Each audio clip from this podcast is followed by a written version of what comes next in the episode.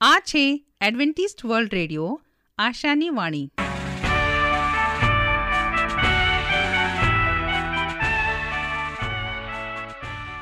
અમારા આજના પ્રસારણમાં તમારું હાર્દિક સ્વાગત છે.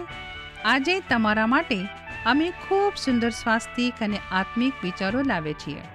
પણ તે પહેલા સાંભળો. દેવની સ્તુતિમાં આ સુંદર ગીત.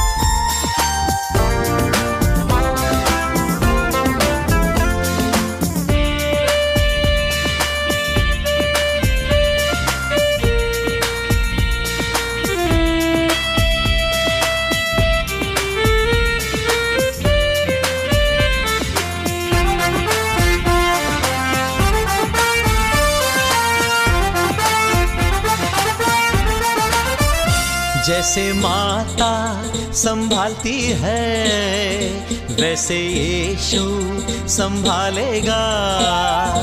जैसे माता संभालती है वैसे यीशु संभालेगा।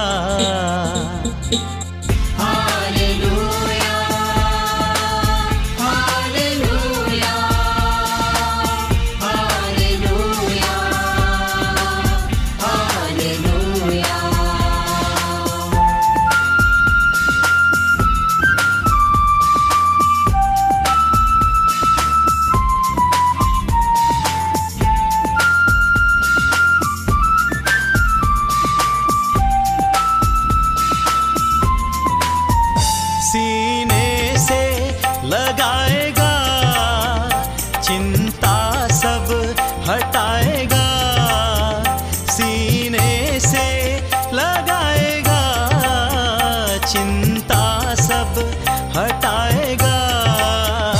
जैसे माता संभालती है वैसे यीशु संभालेगा।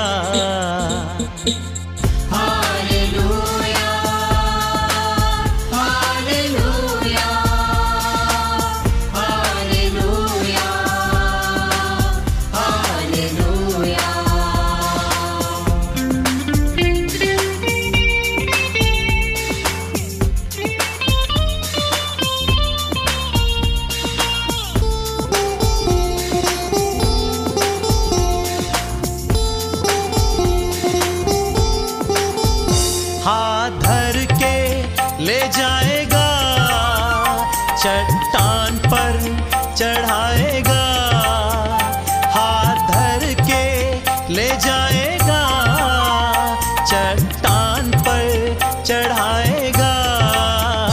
जैसे माता संभालती है, वैसे यीशु संभालेगा।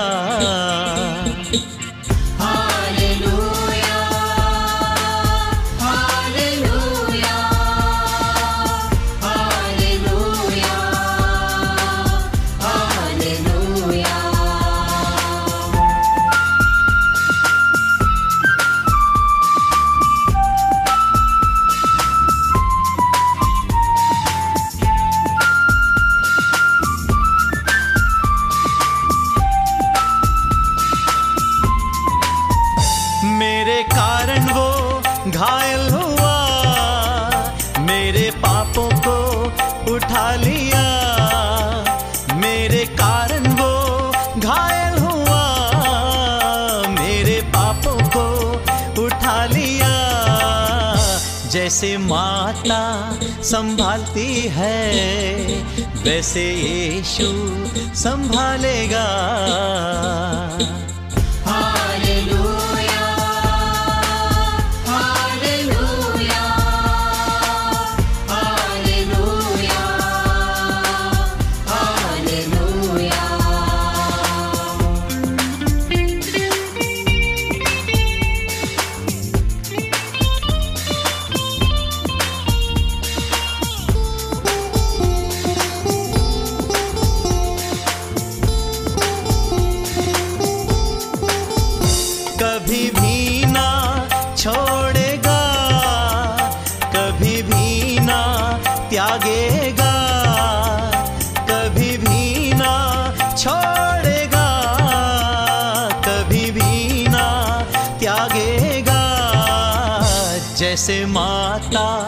संभालती है वैसे यीशु संभालेगा।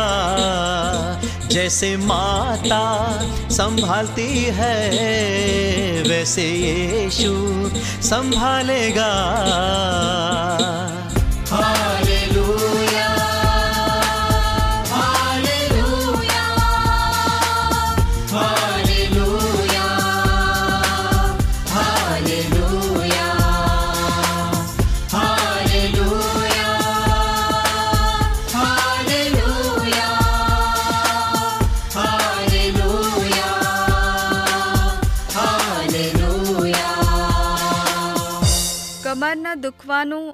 આયુર્વેદિક ઇલાજ વાયુના પ્રકોપથી થતો આ વ્યાધિ પુરુષો કરતાં સ્ત્રીઓમાં વિશેષ જોવા મળે છે. કામ પણ બહેનોએ એવું જ કરવું પડતું હોય છે. જેનાથી કમર પર જોર પડે અને દુખાવો થાય. સ્કૂટર પર લાંબા અંતર સુધી રોજે રોજ બેસવાનું થાય અને આંચકા આવે તો ક્યારેક કમરનો દુખાવો થઈ શકે છે. કબજિયાત કે કમરના દુખાવાનું એક અગત્યનું કારણ છે. ઝાડો, પેશાબ, વાછૂટ જેવા કુદરતી વેગોને રોકવાથી પણ કમરનો દુખવો થઈ શકે છે. વારંવાર વધુ પડતો ભાર ઉપાડીને ચાલવાથી અથવા વાંકા વળીને બળ સાથે વજન ઉંચકવાથી પણ કમરમાં દુખવો થઈ શકે છે. સ્લીપ ડિસ્ક અને સ્પોન્ડિલાઇટિસ કારણે પણ કમર દુખી શકે છે. કમરના દુખવાની સારવાર વાયુનું શમન અને અનુલોમન કરે એવા આહાર વિહાર અને ઔષધ દ્વારા કમરના દુખાવાને મટાડી શકાય છે. સૌથી પહેલાં તો દુખતા ભાગ પર મહાનારાયણ અથવા પંચકુંડ તેલની માલિશ કરી, હીટિંગ પેડ અથવા તો ગોટાથી શેક કરવો. સગવડ હોય તો માલિશ કર્યા પછી કાથી ભરેલા પલંગમાં નગોળ સરગવો અને એરંડાના પાન પાથરી ખાટલા શેક લેવું. નગોડા, સરગવો તથા એરંડાના પાનનો છુંદો નાખીને ઉકાળેલા પાણીમાં કટી સ્નાન, એટલે ટબ, બાથ કરવું. આમ વાત હોય અને બીજા સાંધાની સાથે સાથે કમરમાં પણ દુખાતું હોય તો સૂંઠ, લસણ અને નાગોડાના પાનનો ઉકાળો બનાવીને પીવાથી લાભ થશે. આમ વાત ન હોય અને માત્ર લુખા વાત પ્રકોપથી કમરમાં દુખતું હોય, તો કટિબસ્તી કરવાથી ઝડપથી લાભ થશે. કટિબસ્તી માટે દર્દીને પીઠનો ભાગ ઉપર આવે તે રીતે ઊંઘાડીને દુખતા ભાગ પર લંબગોળાકાર રીતે અડધા ભીના લોટની પાળ કરી તેમાં વાતચામક અને પીડા ઓછી કરી શકે એવું ઔષધ સિદ્ધ હૂંફાળું તેલ રેડવાનું હોય છે. આ રીતે વિધિવત કટિબસ્તી કરવાથી સ્લીપ ડિસ્ક, સ્પોન્ડિલાઇટિસ અને કટીશૂળ જેવા રોગોમાં લાભ થતો હોય છે. કમરના દુખાવામાં ઉપયોગી થાય એવા ઔષધ પ્રયોગ. અશ્વગંધા અને ચોપ ચીનીનું સરખા ભાગે ચૂર્ણ મેળવી એ બંને ચૂર્ણ બરાબર ખાંડેલી ખડી સાકર મેળવી એ કાચના બરણીમાં ભરી રાખવું. આમાંથી એક મોટી ચમચી જેટલું ચૂર્ણ સવાર સાંજ ગળ્યા ગરમ દૂધ સાથે લેવાથી કમરનો દુખાવો મટે છે. અજમોદાદી ચૂર્ણ પણ કમરના દુખવામાં ખૂબ સારું પરિણામ આપે છે. આ ઔષધમાં અજમો, મરી લીંડી પીપર, વાવડિંગ, દેવદાર ચિત્રક સુવાદાણા સિંધાલુન અને પીપરીમૂળ એટલે કે ગંઠોડાનું સંમિશ્રણ કરવામાં આવે છે. પ્રભુનું વચન તે સત્ય અને શાંતિનો માર્ગ છે. આવો હવે આપણે પ્રભુના વચન ઉપર મનન કરીએ. શાસ્ત્ર વચનની સ્પષ્ટ સમજણ હું રાજુ ગાવિત આજનો ગુજરાતી ભાષામાં દેવનું પવિત્ર વચન તમારા સુધી પહોંચાડનાર અને આજનું વચન સાંભળનાર દરેક ભાઈ બહેનો નાના મોટા બાળકો, વડીલો, હું સર્વનો ઈસુ ખ્રિસ્તના નામમાં આવકાર કરું છું અને આજનું વચન આપણે શીખીએ કે તે વચન આપણા જીવનની અંદર ઉન્નતિરૂપ પ્રાપ્ત થાય અને આપણે દેવની શબ્દો તથા તેણે કહેલા રસ્તા પર આપણે ચાલી શકીએ એટલા માટે દેવના શાસ્ત્રોનો એક સ્પષ્ટ સમજણ એ આપણા માટે ઘણું જરૂરનું છે. હવે બાઇબલનો સૌથી મહત્ત્વનો પ્રશ્ન તારણનો પ્રશ્ન છે અને આપણે કેવી રીતે બચાવ પામ્યા છે અથવા તારણ કેવી રીતે આપણે મેળવી શકીએ છીએ, આ બધા ઉપરાંત લાંબા ગાળે બીજો શું ધ્યાન રાખવાનું હોય, તે કેટલું સારું છે? જેમ ઈસુએ જાતે કહ્યું હતું, જો આપણે આજે આ જગતમાં જીવન જીવતા ઘણું કંઈ મેળવી લઈએ, પ્રાપ્ત કરી લઈએ. પણ આપણું જીવન નાશમાં જાય તો આપણે શું લાભ મેળવી શકીએ? માથી તેનો સોળમો અધ્યાય અને છવ્વીસમાં તે એ જ વચન વિશે બોલે છે કે ત્યાં કહે છે, જો કોઈ માણસ આખું જગત મેળવે છે, પણ જો તેનું જીવન તે ગુમાવે તો તે શા કામનું છે અથવા પોતાના જીવનનો બદલો શું તે આપી શકશે? ના આપી શકાય. કારણ કે આ પૃથ્વી પર દરેક મનુષ્ય માટે એક જ જન્મ છે અને એક જ જન્મમાં દેવનો સ્વીકાર કરતા દેવની સાથે ચાલતા મનુષ્યના જીવનમાં કોઈ જાતના ચડાવ ઉતાર આવે છે અને તેના જીવનની અંદર ઘણી મુશ્કેલીઓ આવે છે. મનુષ્ય તરીકે આપણે આ પૃથ્વી પર અલ્પ આયુષ્ય અને સંકટથી ભરપૂર એવા જીવનની સાથે આપણે એક તારણ માટે લોડન આપી રહ્યા છે. અને જો આપણે બાઇબલનું ખોટી રીતે અર્થઘટન કરીએ તો આપણે ચોક્કસ ખોટા નિષ્કર પર આવી શકીએ છીએ. ફક્ત એકલા જ તારણની સમાજમાં નહીં, પણ બાઇબલ જે કંઈ શીખવે છે તે દરેક બાબતમાં ખોટા નિષ્કર પર આવી શકીએ છીએ. એટલા માટે હકીકતમાં આપણે પ્રેરિતોના જમાનામાં પણ મંડળીઓમાં ધર્મશાસ્ત્રની ભૂલો પહેલેથી જ ઘૂસી ગઈ હતી અને શાસ્ત્ર વચનના ખોટા અર્થઘટન પર કઈ શંકા નહીં હતી. હવે આજે આ સમયે આપણે દરેક વ્યક્તિને તારણની આવશ્યકતા છે. શાસ્ત્ર વાચનનું સાચું વચન કેટલું મહત્ત્વનું છે તે વિશે આપણે આજે શીખનાર છે.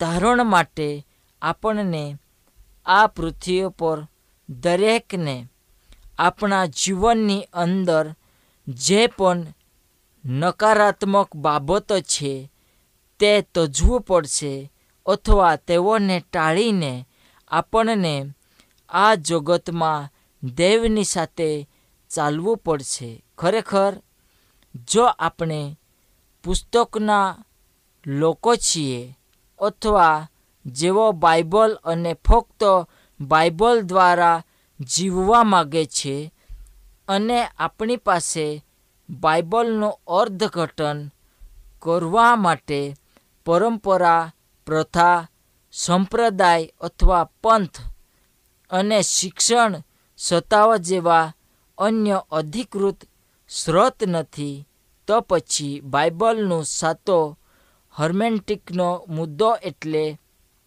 બધો મહત્ત્વપૂર્ણ છે.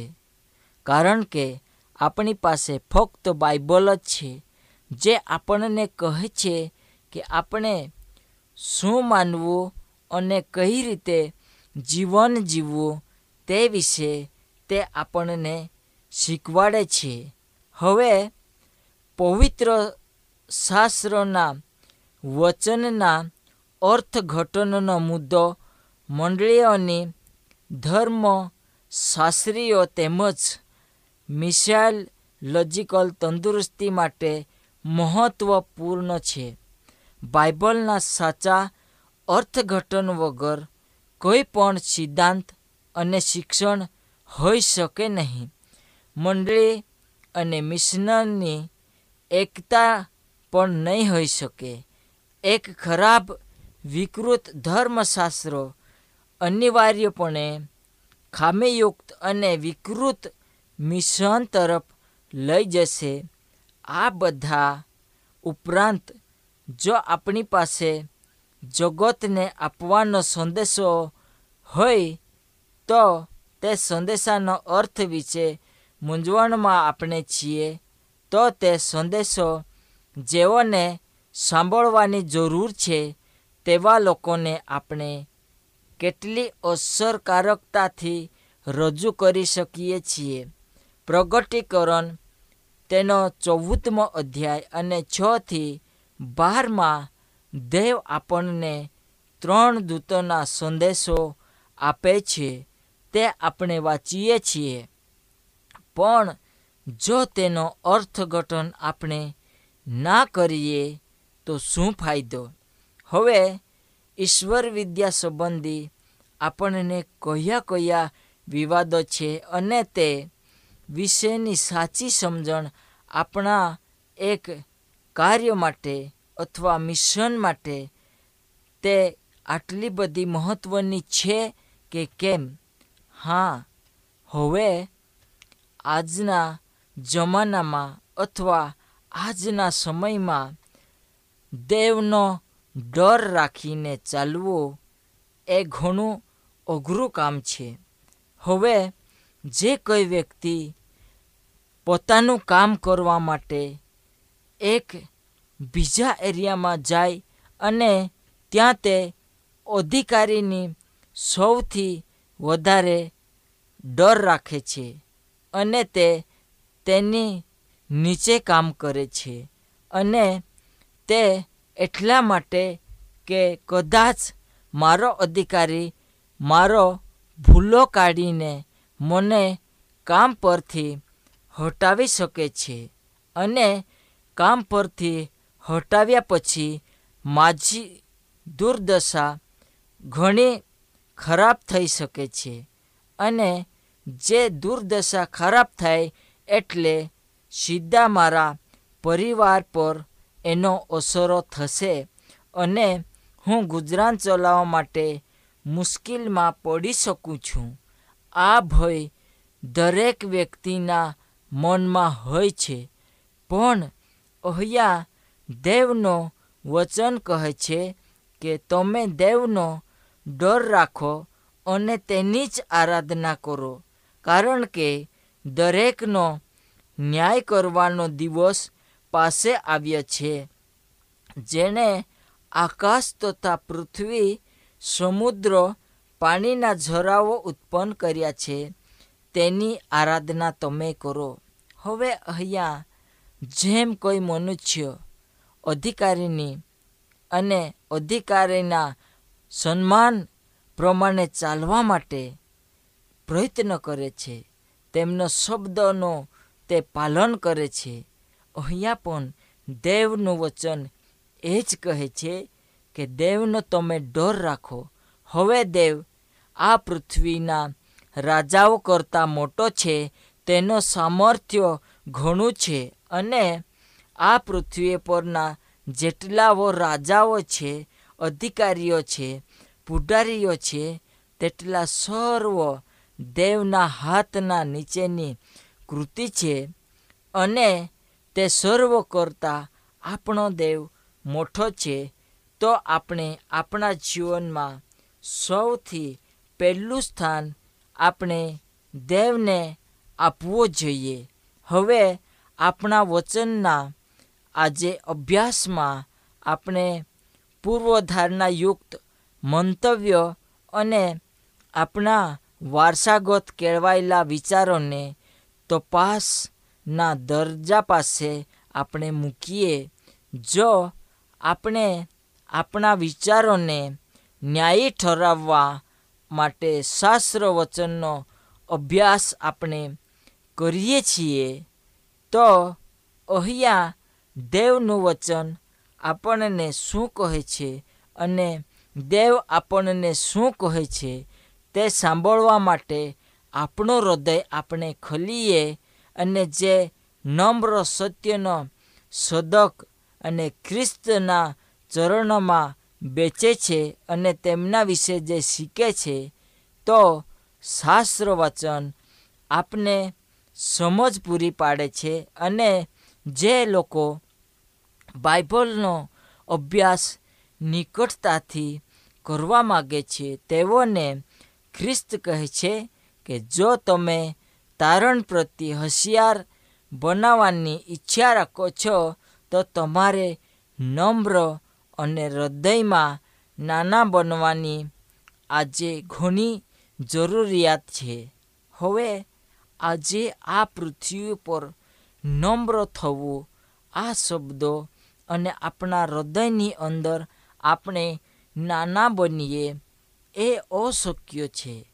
પરંતુ જે લોકો પ્રાર્થનામય અને પૂર્વગ્રહયુક્ત અભિપ્રાયના પ્રકાશમાં શાસ્ત્ર વાચન કરે છે તે લોકો માટે અઘરું નથી. પરંતુ પૂર્વગ્રહથી મુક્ત થઈને કાળજીપૂર્વક તથા પ્રાર્થનાપૂર્વક આપણે શોધ કરીએ તો આપણે જે વાંચીએ અને જે એક પ્રતીત કરવામાં આવ્યા છે, તેને આપણે જોઈએ તો આપણા એક વણાયેલા અભિપ્રાય શાસ્ત્ર વચન સાંગતે, સુસંગત થશે નહીં અને પવિત્ર વચનને આપણા અભિપ્રાય સાથે બંધ બેસતો કરવા માટેનો આપણે પ્રયત્નો કરીશું નહીં, તો આપણા મંતવ્યો ઈશ્વરના વચન સાથે બંધ બેસતા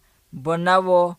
ભૂતકાળમાં તેમજ આવનાર સમયમાં આપણી સાથે તે એક એકતામાં હોઈ શકે નહીં. એટલા માટે આજે જ આપણે સમજ અને નિયંત્રણમાં આપણે પોતાને રાખીએ અને જે ખોટું કાર્ય થાય છે, એને આપણે અટકાવીએ.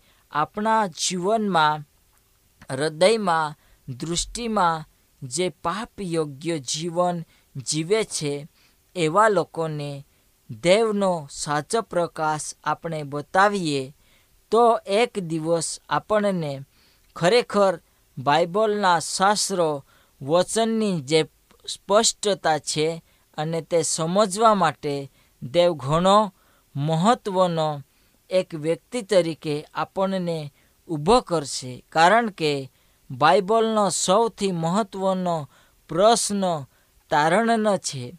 હવે તારણ એ દર એક વ્યક્તિ માટે દેવે બનાવેલી ભેટ છે અને આ ભેટ દરેક વ્યક્તિને મળે અને દરેક વ્યક્તિ પાપથી મુક્ત થઈને તેનો જીવન દેવને રજૂ કરે અને દેવને ઓળખે એ સર્વને દેવનું વચન કહે છે. કે તેણે પોતાના છોકરા થવાનો અધિકાર આપ્યો છે. હવે, જે બાપ પોતાના છોકરા માટે ઘણી મહેનત કરે અને પોતાના છોકરાને તે એક સારા દિવસો જોવા પમાડે એવી ઈચ્છા તેના બાપની હોય, તો આપણા બાપની કેટલી ઈચ્છાઓ છે જે આપણે પૂરી કરી શકીએ છીએ. હવે આપણે આ પૃથ્વીઓ પર તારણ મેળવવા માટે એક શરતમાં બેઠ્યા છે. અને એ શરત એવી છે કે જે વ્યક્તિ પહેલો દોડ પૂરો કરશે, તેને મુગોટ આપીને એનો દેવના રાજ્યમાં આવકાર કરવામાં આવશે. તો એટલા માટે આજે આપણી પાસે જે વચનની સ્પષ્ટતા છે, તેને આપણે સમજવા માટે અને એક જ્ઞાન બુદ્ધિની શોધ આપણે કરીએ, જેથી કરીને આપણા જીવનને હજી પણ પાપમય વિચારો, યોજનાથી બચાવીએ અને એક દિવસ દેવના રાજ્યમાં આપણે બધા હોઈ શકીએ, એવો જીવન આપણે જીવીએ. આ સમયે આપણે પ્રાર્થના કરીએ, મહાન દયાળુ ઈશ્વર પિતા, આજનો દિવસ અને સમય બદલ અમે તમારો આભાર માનીએ. જે શીખ્યા તા વચનને પ્રભુ તમે આશીર્વાદ આપો. Amen amen.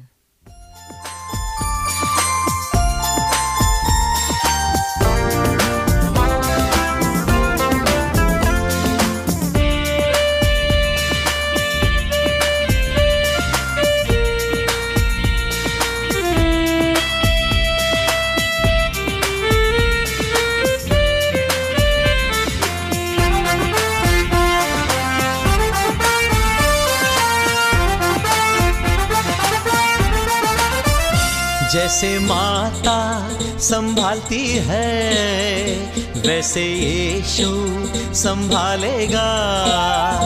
जैसे माता संभालती है वैसे यीशु संभालेगा।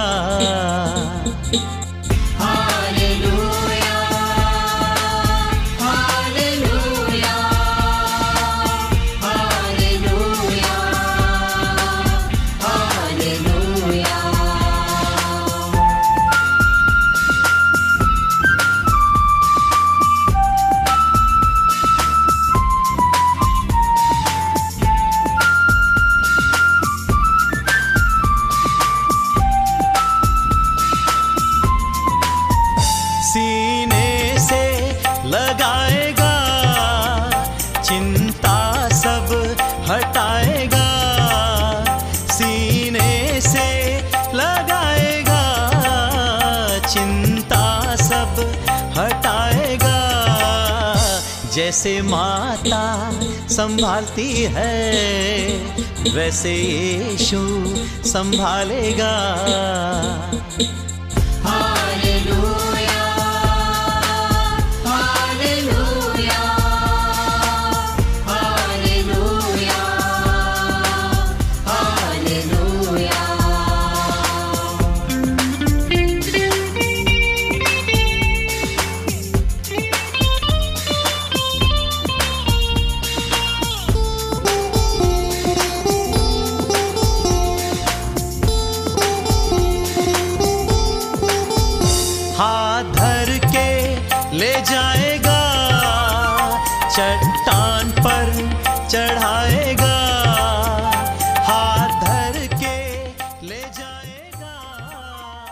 સરનામું હજી એક વાર સાંભળો લેશો. Adventist World Radio post box number એક ચાર ચાર છે સેલેસબરી પાર્ક, પુણે ચાર એક એક શૂન્ય ત્રણ સાત. આ સાથે અમારો આજનો કાર્યક્રમ અહીં જ સમાપ્ત થાય છે. ફરી મળીશું આ જ સમયે આ જ મીટર બેન્ડ પર. ત્યાર સુધી પ્રભુ તમારી સાથે રહે.